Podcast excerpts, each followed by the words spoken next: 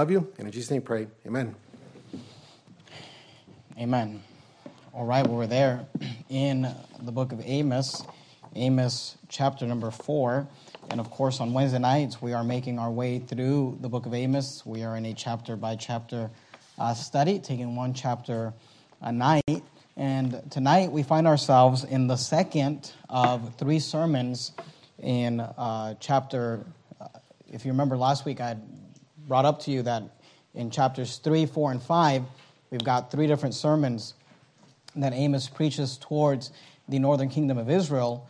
And all three sermons, if you remember, begin with this phrase, hear this word. If you notice there in Amos chapter 4 and verse 1, the Bible says, hear this word. If you just flip back real quickly to Amos chapter 3 and verse 1, he says, hear this word. And if you look at Amos chapter 5, he says, Hear this word. So we've got these three sermons in these three chapters chapter 3, chapter 4, chapter 5. And tonight we are in the second of this little mini series that Amos is preaching to the northern kingdom of Israel. And tonight we're looking at a chapter that has 13 verses, not very long. Uh, however, the chapter uh, can be structured or divided into four different sections. And that's what I'm going to do tonight. I'm just going to walk you through this chapter and give you the four different sections, and I'll give you uh, the titles that I've given to the four sections in these chapters. And the titles are taken from the text itself. And sometimes, every once in a while, you'll be reading through the Bible and there'll be a little phrase that just kind of pops out at you. And a lot of times, when that happens for me, I end up preaching an entire sermon, maybe just from that phrase or the, uh, the inspiration of that phrase. In this chapter, there are several of those types of phrases, and I'll point them out to you. And each one of them serves as a heading for each section of this chapter. So if you're taking notes tonight, and I always encourage you to take notes on the back of your course of the week, there's a place for you to write down some things. And I want you to notice that the first section that we can divide this chapter into is verses 1 through 3. And if you're looking for a heading or if you'd like to outline it, the first section heading can be titled Kine of Bashan, ye kine of Bashan. If you notice there in Amos chapter 4 and verse 1, Amos says, Hear this word, ye kine of Bashan. The word kine is a older word, maybe an archaic word, which is not really used in our modern vernacular today. It is the plural form of, uh, of, of cow, of saying the word cow. We, you and I would would look at a cow singularly and say, there's a cow, and then we might say, you know, there's cows, I don't know, there's cattle. The word kine is just a plural way of speaking of uh, cows. And here uh, we see Amos calling the people of the northern kingdom of Israel, the people are being called by Amos as though they are cattle. He is calling them kine. He also call, calls them a cow. Notice there again, verse 1 Hear this word, ye kine of Bashan, that are in the mountains of Samaria, which oppress the poor, which crush the needy, which say to their masters, Bring and let us drink. The Lord God has sworn by his holiness that, lo, the days shall come upon you that he will take you away with hooks and fish hooks, and ye shall go out at the breaches. Notice this little phrase every cow at that which is before her, and ye shall cast them into the palace, saith the Lord. So I want you to notice that he begins this sermon by calling the people cows, saying, You are kine. He says, You are like a cow. Now, as you would imagine, this is not a term of flattery. This is not something that you call someone and they think you are giving them a compliment. He is really insulting them.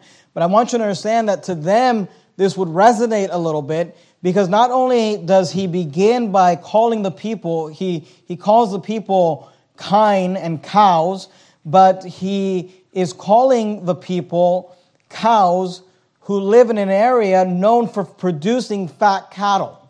And here's what I want you to understand that the people that Amos is speaking to live in an area that is known for producing fat cattle. Look at Amos chapter 4 and verse 1 again. He says, Hear this word, ye kine of Bashan. ye kine of Bashan. That word Bashan, or that location Bashan, might sound a little familiar to you because it's in a very well known passage of Scripture, a very well known prophetic passage of Scripture. Keep your place there in Amos, that's our text for tonight, and go with me, if you would, to the book of Psalms, Psalm 22. If you open your Bible just right in the center, you'll more than likely fall in the book of Psalms, Psalm 22. In Psalm 22, we have a very famous prophecy of the crucifixion of the Lord Jesus Christ. And I'm not preaching about that or making any comments about that. I just wanted to point out that in that prophecy, the Bible says in Psalm 22 and verse 12, this is a prophecy of the Lord Jesus Christ of his death. This is an illustration, but he says, Many bulls, which of course this is referring to cat, cattle, many bulls have compassed me.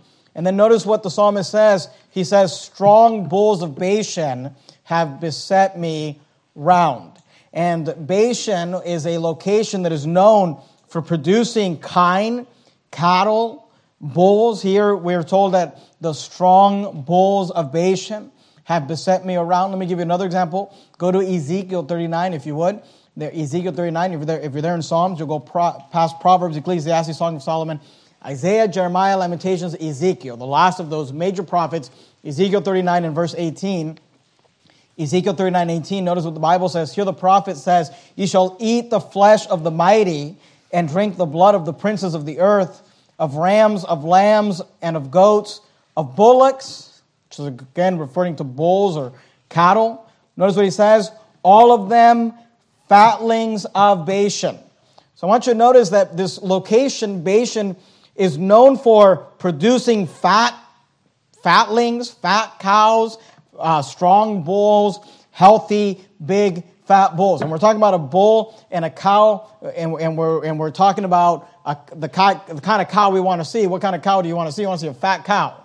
Um, you don't want a, a skinny cow like in, the, uh, in the, the, the dream that Pharaoh had. You want to see the strong uh, cattle. And this area is known for producing fat cattle. And Amos is being a little bit sarcastic. We'll see here that God is being sarcastic in this chapter a little bit.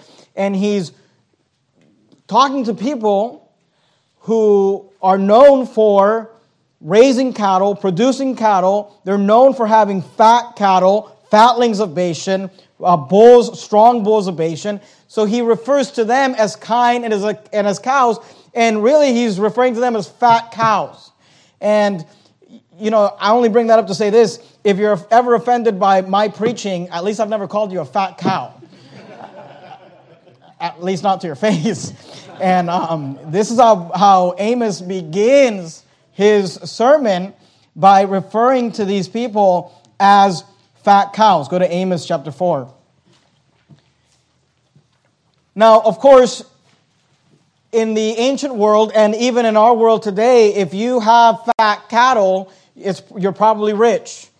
You have to be pretty wealthy to, to have cattle, even in our world today, and in the ancient world for sure, this is how they measured wealth. So he's calling them this because of the fact that they're rich. They're rich from this cattle that they have. They're known for producing these, uh, these fatlings of Bashan, these strong bulls of Bashan, these bullocks, and they are rich as a result. And really, what Amos is doing, because if you remember, the theme of the book of Amos is that it matters how we treat people. And the theme of Amos is Amos is really preaching, a, lot of his preaching is geared towards rich, prosperous people that are being cruel and oppressing the poor, and they're becoming rich as a result of it. And Amos is saying, You're rich because of this cattle that you have. But he says, Really, the joke's on you because when God looks at you, he sees a fat cow. He sees a heifer. He sees kine. He sees this cattle. Notice there in verse 1 the people had grown fat like their cattle in their prosperity. Why did they grow fat? They gained their wealth and affluence by oppressing others. Look, look at verse 1 again. Hear this word, ye kine of Bashan. Ye are in the mountains of Samaria. Notice what he says, which oppress the poor, which crush the needy. These people had not gotten their wealth uh, through honest means. They've not gotten their wealth by simply working hard. Obviously, there's nothing wrong with being wealthy if you're honest and you have integrity and you work hard. But these people had oppressed the poor, they had crushed the needy, they gained their wealth and affluence by oppressing others, and they use their wealth and affluence to pursue sinful pleasures. Notice again, verse 1. And so far, we've only looked at verse 1. I promise we're going to get through the whole chapter, but there's a lot just in this one verse. Hear this word, ye kine of Bashan, that are in the mountains of Samaria, which oppress the poor and crush the needy. Notice what he says. He says about these rich people. He says, which say to their masters, bring and let us drink. He said, these people have gotten fat They've, gone, uh, they, uh, they, they've grown fat in their prosperity. They've gained their wealth through the aff- and affluence by oppressing others. They oppress the poor. They crush the needy. And they use their wealth and affluence to pursue sinful pleasures, which say to their masters, Bring and let us drink. And look, people try to act like the Bible's archaic or it's out of date, but the Bible is just as relevant today as it is any other day. Because in the United States of America today, you know what we have? We have a bunch of fat cows, a bunch of prosperous people, and there are bars all over the city tonight where people are saying these words bring and let us drink. Isn't that what people are saying at bars tonight? Isn't that what people are saying at casinos tonight? Aren't they saying bring and let us drink? Are they saying bring us another drink? Bring us another drink. And Amos says these rich prosperous people are using the prosperity that God gave them to say, bring and let us drink, bring us another drink. Let me tell you something, especially you young people, listen up. Never be in a place where people are saying, bring us another drink. Unless you want God to look down at you and look at you as a fat cow, a kine and a heifer. The Old Testament prophets would often use these illustrations to illustrate and to represent a backslidden believer. You're there in Amos. If you go to the book of Hosea real quickly, let me give you an example of that. If you go backwards, you've got the book of Joel and then the book of Hosea. Notice what Hosea says to the children of Israel. Hosea chapter 4 and verse 16. Hosea 4:16 for Israel I, love the, the the picture that he paints here he says, For Israel slideth back. You ever heard of this phrase? Backslidden? This is where we get the phrase from. Israel slideth back as a backsliding heifer. Say, what's a heifer? It's a cow. What's kine? It's a cow.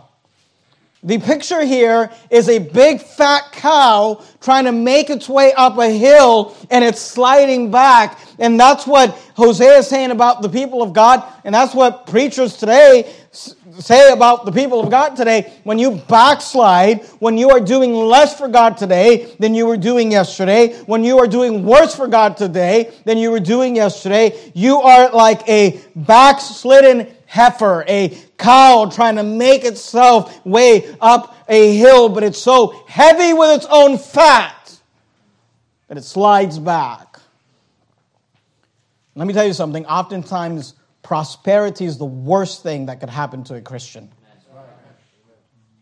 They get so fat with themselves, they can no longer walk with God. They're like a backslidden heifer, backsliding in their own weight in prosperity. Go back to Amos chapter 4. Look at verse 2. Notice what the prophet says. He says, I, he says, and here's what he's saying, and we're going to get to it. It's going to become clear here as we continue in this chapter. God is reminding them that He is the one that gave them the land, that allows them to have the cattle. He's the one that gave them the cattle. He's the one that gave them the health. He's the one that gave them prosperity. And they have now taken this prosperity upon themselves, and like their cattle is fat, they have become fat in their own prosperity. They are like a backslidden heifer. And God says, okay, you want to act like a cow? You want to be like a cow? That's fine. Then He says, the people are going to be led away like cattle. Notice verse 2. The Lord God has sworn by His holiness that lo, the days shall come upon you that he will take you away with hooks and your posterity. This is the descendants uh, the, uh, of the persons. He says, with fish hooks. And history books tell us that the Assyrian nation was known for this, that they would take captives and they would lead them captive, these prisoners of war, and they would use these hooks that they would put into their cheeks and into their noses and use them to lead them away. And this is a, a, a, a prophecy that Amos is telling them the Assyrian army will come and will take you away with hooks. Eh, they're going to take you away with fish hooks. Look at verse 3. And you shall go out at the breaches. If you remember in the ancient world, the ancient world, unlike our world, because we uh, now have a lot of technology, this, these things don't matter anymore. But in the ancient world, they did not have helicopters, they did not have uh, airplanes, they did not have uh, missiles like we have today. And in the ancient world, when a city was strong and prosperous, the way you knew that was by the massiveness of their walls. They would build walls around the city, and the bigger the wall, the stronger the wall, the thicker the wall, the more prosperous, the more strong that city was. If you remember, the city of Jericho was a very prosperous city, and God brought down those walls for the children of Israel. Here, they have these walls that they've used as security, but God says that ye shall go out at the breaches. He says, by the time the Assyrian military is done, there are going to be so many holes, so many gaping holes in these walls that you trust in, he said, you're going to actually be led. They're not even going to take you to a gate. They're just going to lead you out the holes and the breaches like cattle, every cow at that which is before her, and he shall cast them into the palace, saith the Lord. So I hope you notice or understand why this first section, verses 1, 2, and 3, can be, can be titled Ye Kine of Bashan. Because God is telling these people, Amos is calling them kine and cows because the kine and the cows that they own are what they are putting their trust in and their faith in and what they are allowing to move them away and draw them away from God. And God says, if you're going to allow this cattle to draw you away from me, then that's fine. Then you will be led out like cattle by the Assyrian government, by the Assyrian nation. Look at Amos chapter 4. In verses 4 and 5, we find the second section of this chapter. And the second section can be titled this Come to Bethel and transgress. At Gilgal, multiply transgressions. We already saw the prophet Amos being pretty sarcastic by calling the people kine and cows. And here we see him again being sarcastic, saying, he's saying, if you remember, if you look at the last uh, words of verse number three there, Amos chapter four and verse three, it says, saith the Lord. That phrase is repeated over and over through this chapter. You'll notice in the book of Amos that he uses repetition a lot, repetition to reinforce what he's saying. These are the words of God. This is God speaking through the prophet Amos. And here's what God says in verse four, come to Bethel and transgress. At Gilgal, multiply transgressions. God is inviting them to sin. You say, why is God doing that? You're going to see here in a minute why he points out these two cities. But I want you to notice that God is being sarcastic here. Go to Revelation just real quickly. Keep your place in Amos and go to Revelation. Oftentimes, God uses sarcasm. If you read the Bible, you'll notice that. There's a place in the Bible where he, he tells people that want to say that they are gods, he says, okay, I'll call you a God, but you're going to die like a man. And people sometimes they get confused. Like, well, God is calling them a God here. He's like, he's, he tells them, yeah, I'll call you a God, lowercase g, right before you die like a man. God's obviously being sarcastic here. Here's another example Revelation 22. Notice verse 11. He says, He that is unjust, let him be unjust still. And he which is filthy, let him be filthy still. And he that is righteous, let him be righteous still. And he that is holy, let him be holy still. You see these types of statements that God makes. Because you would say, he that is unjust, let him be unjust still. And he which is filthy, let him be filthy still. You say, why would God say that? You know why God says that? Because God's not a Calvinist. God's not going to make you get cleaned up. If you want to live an unjustly life and you want to live in filth, God says, be filled. Be filled still. And here in Amos, he tells the children of Israel, he says, Come to Bethel and transgress. At Gilgal, multiply transgressions. He points out these two cities, Bethel and Gilgal.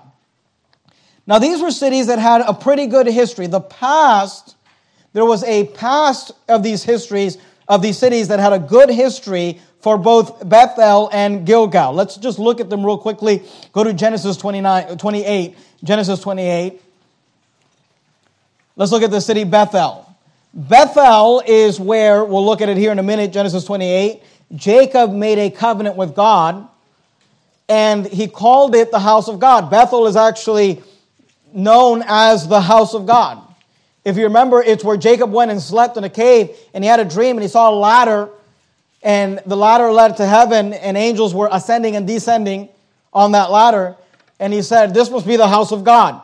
Genesis 28 19 the Bible says, And he, Jacob, called the name of the place Bethel, but the name of the city was called Luz at the first. And Jacob vowed a vow, saying, If God will be with me and will keep me in this way that I go, and will give me bread to eat and raiment to put on. I want you to, to understand why it is that Amos is bringing up this city. He says, Come to Bethel and transgress. Why does he say that? It's not just a random word, it's not just a random thing he's bringing up. He brings it up for a reason. Why? Because every person in the nation of Israel, Bethel is a city on the northern part of the nation of Israel, not in the southern kingdom of Judah. It's one of the cities that is the most southern city in the northern kingdom, if that makes sense.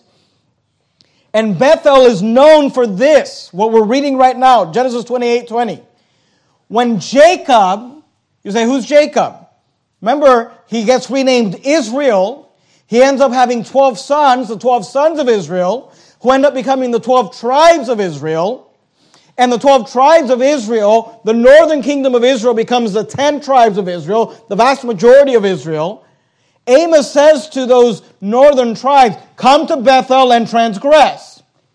When he says Bethel, they would think of Genesis 28 20, the story, and Jacob vowed a vow saying, If God will be with me and keep me in this way that I go, I will, and will, notice what Jacob says, and will give me bread to eat and raiment to put on, so that I come again to my father's house in peace. Then shall the Lord be my God. The, the, the covenant that Jacob made with God was this God, if you take care of me, if you give me bread to eat and you give me raiment, he said, I, I, I will serve you, then shall the Lord be my God. Notice verse 22, and this stone which I have set for a pillar shall be God's house. That's what Bethel's known for, the house of God. And of all that thou shalt give me, I will surely give the tenth unto thee.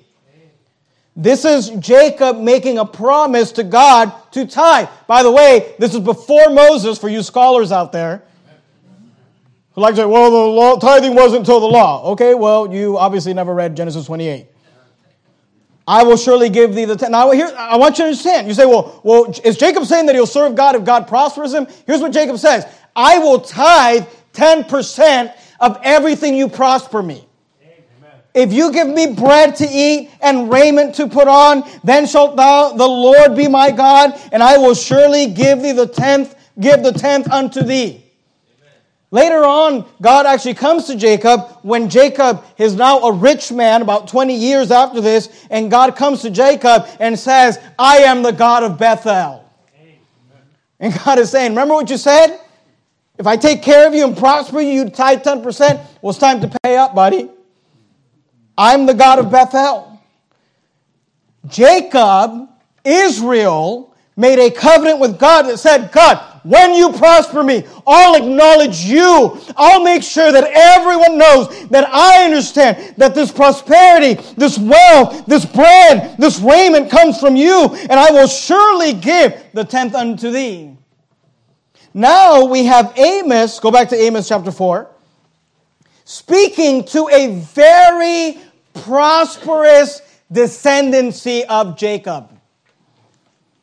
Speaking to the descendants of Israel. And here's what he says Come to Bethel and transgress. At Gilgal, multiply transgressions and bring your sacrifice every morning. Don't miss it. And your tithes. And your tithes after three years. So, why does he bring up Bethel? He's reminding them. He's reminding them, hey, remember that the deal was this. If I blessed you, you would acknowledge me, but I blessed you and you've forgotten about me. He said, You're supposed to come back to Bethel and tithe, Jacob. You're supposed to come back and acknowledge the prosperity that I have given you. He says, Well, why don't you come to Bethel and transgress? Then he brings up Gilgal. Go to Joshua real quickly, Joshua chapter 5. If you're there in Genesis, you have Exodus, Leviticus, Numbers, Deuteronomy, Joshua. If you're familiar with the book of Joshua, The name Gilgal should pop out to you because Gilgal basically served as the headquarters for Joshua and for the nation of Israel as they entered into the promised land during that military campaign that Joshua led them to conquer the land. Not Jerusalem and not any other place. It was Gilgal where they headquartered. Gilgal is what they called home. Gilgal is where they always came back to. Next time you read through the book of Joshua, you ought to make a note of Gilgal and the uh, emphasis on Gilgal. Jo- Joshua 5 in verse 7, notice what the Bible says. And their children whom he raised up in their stead, them Joshua circumcised. For they were uncircumcised because they had not circumcised them by the way. What is this a reference to? If you remember, Joshua has brought the children of Israel, they've crossed the Jordan River, and he brought the children of Israel into the promised land. But when they get there, Joshua decides that they need to circumcise the, the people of Israel. Why? Because they have not circumcised them by the way. What does that mean? During the wilderness wanderings, for the last 40 years, as they were wandering the wilderness, they were not practicing circumcision. So when they come into the promised land, Joshua decides, the Bible says, them Joshua circumcised, for they were circumcised because they had not circumcised them by the way. Look at verse 8. And it came to pass when they had done circumcising all the people that they abode in their places in the camp till they were whole. And the Lord said unto Joshua, This day have I rolled away the reproach of Egypt from off you. Wherefore the name of the place is called Gilgal unto this day. Gilgal becomes their headquarters, and Gilgal is where they pitched, where they had their tent, and Gilgal is where they circumcised the people. Not only did they circumcise, after 40 years of not circumcising, they, it's also where they held the Passover after all the years of not keeping the Passover. Look at Joshua 5 and verse 10. And the children of Israel encamped in Gilgal and kept the Passover. So Gilgal, if you would bring that up to somebody from the nation of Israel, they would recognize that as yes, that was pretty much the headquarters where Joshua left his camp. That's where the children of Israel were circumcised after 40 years in the wilderness, and that's where they first kept the Passover in the nation of Israel. What is the Passover known for? It is a sacrifice with no leaven. What does Amos say to them? Look, go back to Amos chapter 4 and verse 5. In verse 4, he says, Come to Bethel and transgress. At Gilgal, multiply transgressions. Verse 5, and offer a sacrifice of thanksgiving with leaven. So, why is he saying this? And proclaim and publish the free offerings, for this liketh you, O ye children of Israel, saith the Lord God. Why is God telling them to come to Gilgal? Why is he telling them to come to Bethel and transgress, to Gilgal and multiply transgressions? Why is he saying, don't forget to tithe when you come here? Why is he making these, these points? And why does it seem like God is being sarcastic? And here's the point that God is trying to make you and I do not get to decide how we worship God.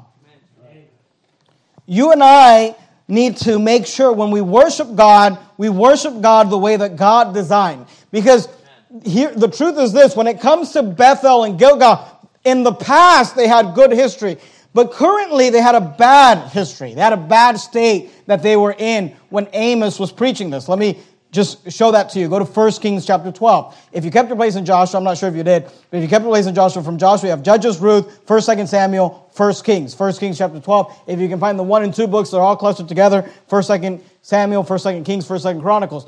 1 Kings chapter 12. Now remember, Amos is preaching. Amos, if you remember, Amos is a prophet from the southern kingdom of Israel that is preaching to the northern kingdom of Israel. After King Solomon, Rehoboam, his son, had a split where Rehoboam ended up being the, the king of the southern kingdom of Israel, and Jeroboam became the king of the northern kingdom of Israel. There was a split in the kingdom. And that's why when you read 1st and 2nd Kings, 1st and Chronicles, you have oftentimes storylines that go back and forth between these two different lines of kings because some are from the southern kingdom of Israel, some are from the northern kingdom of Israel. Here in 1 Kings 12 28, we see a story of Jeroboam. Jeroboam who split the kingdom with Rehoboam. 1 Kings 12 28, notice what the Bible says, whereupon the king, referring to Jeroboam, took counsel and made two, don't miss it, is look, the Bible is so consistent. He made two what? Calves. What's a calf? He made two calves of gold. And by the way, remember, Aaron made a calf of gold. These things are all consistent. He made two calves of gold and said unto them, It is too much for you to go up to Jerusalem. Behold thy gods. What is Jeroboam doing here? He doesn't want the people of his new kingdom, the northern kingdom of Israel, because where was the temple where they worshiped God? It was in Jerusalem in the southern kingdom.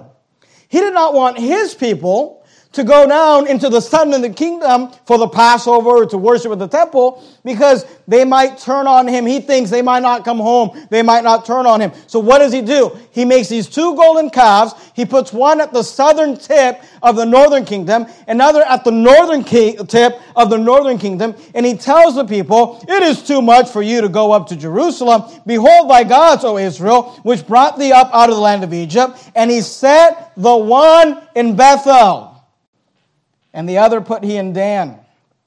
And this thing became a sin, for the people went to worship before the one, even unto Dan. So he says these golden calves, and he says, Don't go down to the temple to worship God, just worship right here. Worship these, these golden calves. Do you understand why Amos is calling them cattle and kine? Not only do they have fat cattle, they've got a big old idol of a cattle. And God is telling them Come to Bethel and transgress. At Gilgal, multiply transgressions. Here's the point. Look, look at verse 5, last part of verse 5. And proclaim and publish the free offerings, for this liketh you. You see that phrase? This liketh you, O ye children of Israel, saith the Lord God. Here's what he's saying. This is what you like. This is what you want. You know what the Bible says? The Bible says that God is a spirit, and they that worship him must worship him in spirit and in truth.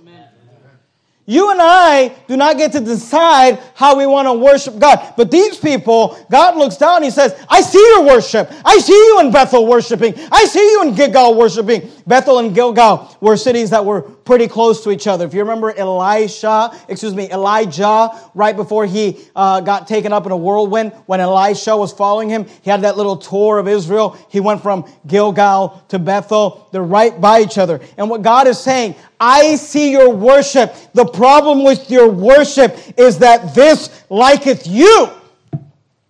He says, You like it. I don't like it. It makes you feel good. It doesn't make me feel good. And you know, I believe that God looks down at churches today and he looks down at their little rock concerts and he says, Yeah, this liketh you your little 15 minute sermon with a corrupted Bible and your rock concert and you call it church, this liketh you. You like it. I don't like it. He says, Come to Bethel and transgress. Come to Gilgal and multiply transgress. You know what he's saying today? He's saying, Go to Joel Osteen and transgress. Go to these, to Rick Warren and multiply transgression. This liketh you. This is worship you like. This is worship you want. He says, I don't like it. I'm not impressed with it. So we see the second section. It can be titled, Come to Bethel and Transgress at Gilgal, Multiply Transgressions. Then I want you to notice the third section. The third section covers verses 6 through 11. If you're looking for a heading for the third section, you could call it this Yet have ye not returned unto me. If you remember, Amos uses repetition a lot. Throughout the book of Amos, we've seen him in different chapters use repetition over and over again. This is a phrase that comes up several times in these few verses. Look at the last part of verse 6. He says, Yet ye have not returned unto me, saith the Lord. Look at verse 8. Yet ye have not returned unto me, saith the Lord. Look at verse 9.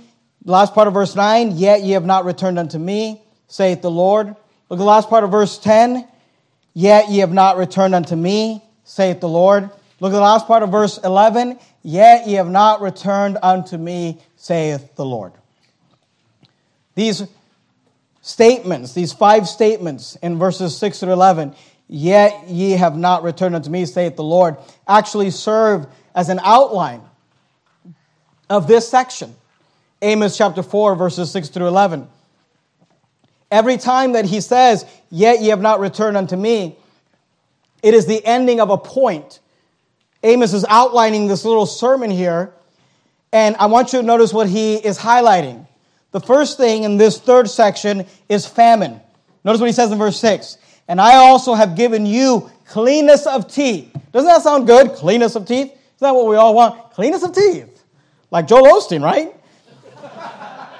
But I want you to notice that this is a negative thing and I also have given you cleanness of teeth, is a bad thing. Because how do you get your teeth dirty? By eating. Why do you have to floss at night? To get the food out of your teeth, in between your teeth. Here, Amos is saying, put the floss away. You don't need to floss.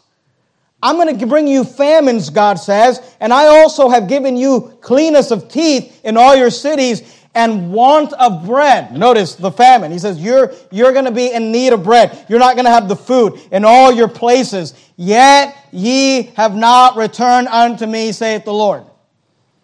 He says, I'm going to cut the food. I'm going to bring famine. You're going to have cleanness of teeth. There'll be nothing between your teeth for you to floss out. You'll have want of bread. And then God says, but after I do this, I will still be saying, yet ye have not returned unto me. Then he says in verses 7 and 8, he talks about a drought. Notice what he says. Verse 7 And also, I have withholden the rain from you when there were yet three months to the harvest, and I caused it to rain upon one city, and caused it not to rain upon another city. So uh, one piece was rained upon, and the piece whereupon it rained not withered. So two or three cities wandered unto one city to drink water, but they were not satisfied, yet ye have not returned unto me. He says, I'm going to bring famine, but you will not return unto me. I'm going to bring drought, but you will not return to me. Then in verse 9, he says, I'm going to bring crop failure. Look at verse 9. I've smitten you with the blasting and mildew. When your gardens and your vineyards and your fig trees and your olive trees increased, the palmer uh, worm devoured them. Yet have you not returned unto me, saith the Lord. Look at verse 10. He says, I'm going to bring disease and death. I have sent among you the pestilence after the manner of Egypt. Your young men have I slain with the sword, and I have taken you uh, away your horses, and I have made the stink of your camp to come up unto your nostrils. Yet ye have not returned unto me, saith the Lord. Notice in verse 11, he says, I'm going to bring fire and judgment. I have overthrown some of you as God overthrew Sodom and Gomorrah, and yet were as firebrands. The word firebrand means a piece of burning wood. He said, Ye were as firebrands. You were like a piece of burning wood, plucked out of the burning, yet ye have not returned unto me. He said, What is he talking about? God is reminding them that He is the source of their wealth. God is reminding them, I mean, it, it, the perfect illustration is in verse 7. And I also have withholden the rain from you. And when there were yet three months to the harvest, and I caused it to rain upon one city and caused it not to rain upon another city.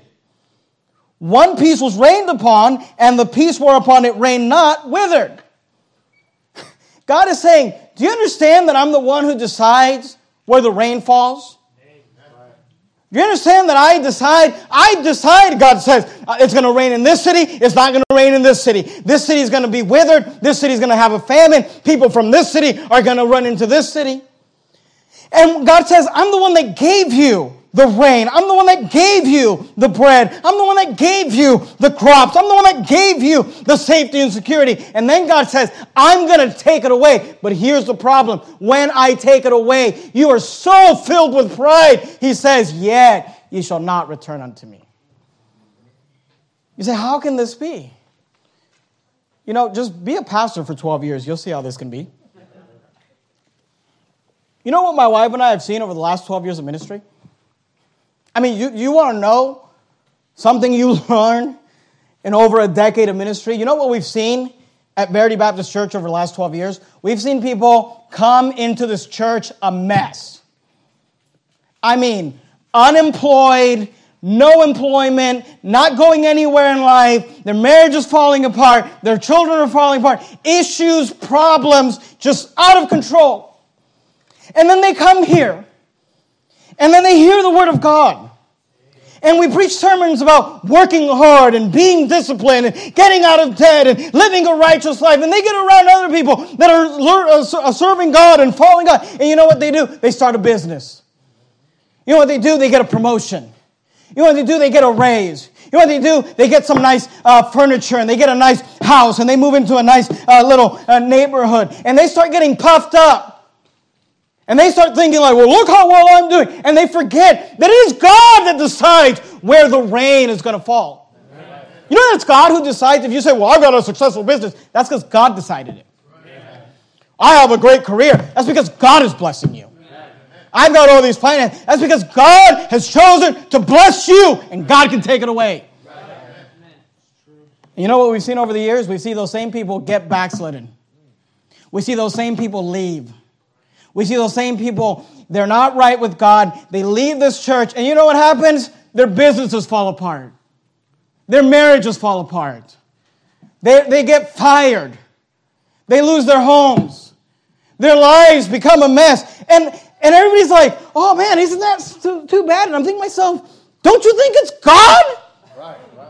Don't you think it's possible that God has taken his blessing from you? But yet, have ye not returned unto me? is what God says. I just want to remind you, before you get all puffed up in your prosperity, that God can take it away like this. God can take your health in a moment. God can take your job in a moment. If you're experiencing rain wherever you're having crops, you better thank God for it. You better not get proud about it. You better not think, well, look how great I am. Look how smart I am. Look, I decided to plant the vineyard right here, and this is over there's where the drought is. I chose the right place. No, God made it rain in the right place. God can take it away. I've seen ministries fall apart. People start showing up and they start getting little nice offerings and they start thinking, well, look how good I'm doing. You're not doing anything. I'm not doing anything. Anything we do is by the grace of God. And here God is saying, I will take it all away, all these things that have distracted you from me, I will take it all away, yet ye have not returned unto me, saith the Lord. Go back to Amos chapter 4 and look at verse 12. Verses 12 and 13, we find the final section in this chapter. The fourth section, the heading could be titled, and I think this is the best little phrase. When we talked about little phrases that pop out at you in the Word of God, this is one of these phrases. In Amos chapter 4 and verse 12, Amos says, Therefore, thus will I do unto thee, O Israel and because I will do this unto thee, I want you to notice this little phrase. You ought to underline it in your Bible. You ought to highlight it in your Bible. He says, Prepare to meet thy God. Those are some scary words. He says, I gave you the rain, I gave you the cattle, I gave you the riches, I gave you the wealth, I'm going to take it all away. Therefore, thus will I do unto thee, O Israel, and because I will do this unto thee, prepare to meet thy God, O Israel. This little section could just be titled, verses 12 and 13, Prepare to meet thy God. Go to Hebrews just real quickly, if you would. Hebrews chapter 9, towards the end of the New Testament. We're almost done. You start at Revelation and go backwards. You have Jude, 32nd and 1st John, 2nd and 1st Peter, James, then Hebrews. Hebrews chapter 9. Amos says, Prepare to meet thy God, O Israel. You know that there is a set day of judgment for all people? Everybody. Saved or unsaved. Every person who's ever lived has an appointment to meet their God. Whether they acknowledge him as God or not, whether they believe in him or not. Amos, uh, excuse me, Hebrews 9 and verse 27, the Bible says, And as it is appointed unto men once to die, but after this, the judgment. You say, which judgment? It doesn't matter. Anybody who dies is going to a judgment. Now, the Bible teaches, and I'm not going to take the time to have you run through all the verses. You can study this out on your own. The Bible teaches that there are two judgments that, uh, that will be held for all mankind. One judgment is for unbelievers. It is called the Great White Throne Judgment. And it is where they will be judged for their works before they get cast into hell. No one will be good enough to go to heaven based on their works. They will all be found wanting. You say, well, praise the Lord, you and I aren't going to that judgment. Well, there's a judgment for you and I as well. It's called the judgment seat of Christ. In that judgment, you know what God, you know what we're going to get judged for? Not for salvation. It's not about going to heaven or going to hell. Anybody at the judgment seat of Christ is already going to go to heaven. At that judgment, you and I will be judged for what we did with what God gave us. When God made it rain in your field, when God kept the disease from your farm, God allowed the cattle to be fat in your land, God says, I gave you those resources. And He's going to judge you and I for what was done in our bodies. And as it is appointed unto men once to die, but after this, the judgment. Let me just share a couple verses with you. Look at Hebrews 4 and verse 13. You're there in Hebrews 9. Look at Hebrews 4 13. There's a day of judgment coming for all. Isn't that a crazy thought? Think about this. Every human being, saved or unsaved, Christian or non Christian, Muslim, Hindu, it doesn't matter. Any human being that's ever lived on this earth has an appointment. There's a calendar in heaven, and it has an appointment with a day where every single human being will meet with God. You will meet with God. I will meet with God and it'll be a personal judgment. It will not be done collectively. I'm sorry, I will not be there as your pastor. And you will not be there as my church people. Your wife will not be there, your husband will not be there, your parents will not be there, your children will not be there. It will be you and God. Hebrews 4:13 neither is there any creature that is not manifest in his sight but all things are naked and open unto the eyes of him with whom we have to do. God is watching you. God knows everything about you. There, neither is there any creature that is not manifest in his sight. There's nobody that he does not see. Maybe your wife didn't see it. Maybe your parents didn't see it but God saw it. But all things are naked and open unto the eyes of him with whom we have to do. You say, well, what do we do? What do we do with this idea that there is a set day of judgment for all people to meet God, either to the great white throne or the judgment seat of Christ? What do we do with that? Well, go to Hebrews chapter 10. I would advise that you take the advice of Amos the prophet prepare to meet thy God. Hebrews 10 and verse 31. Notice what the Bible says. Hebrews 10 31. It is a fearful thing to fall into the hands of the living God.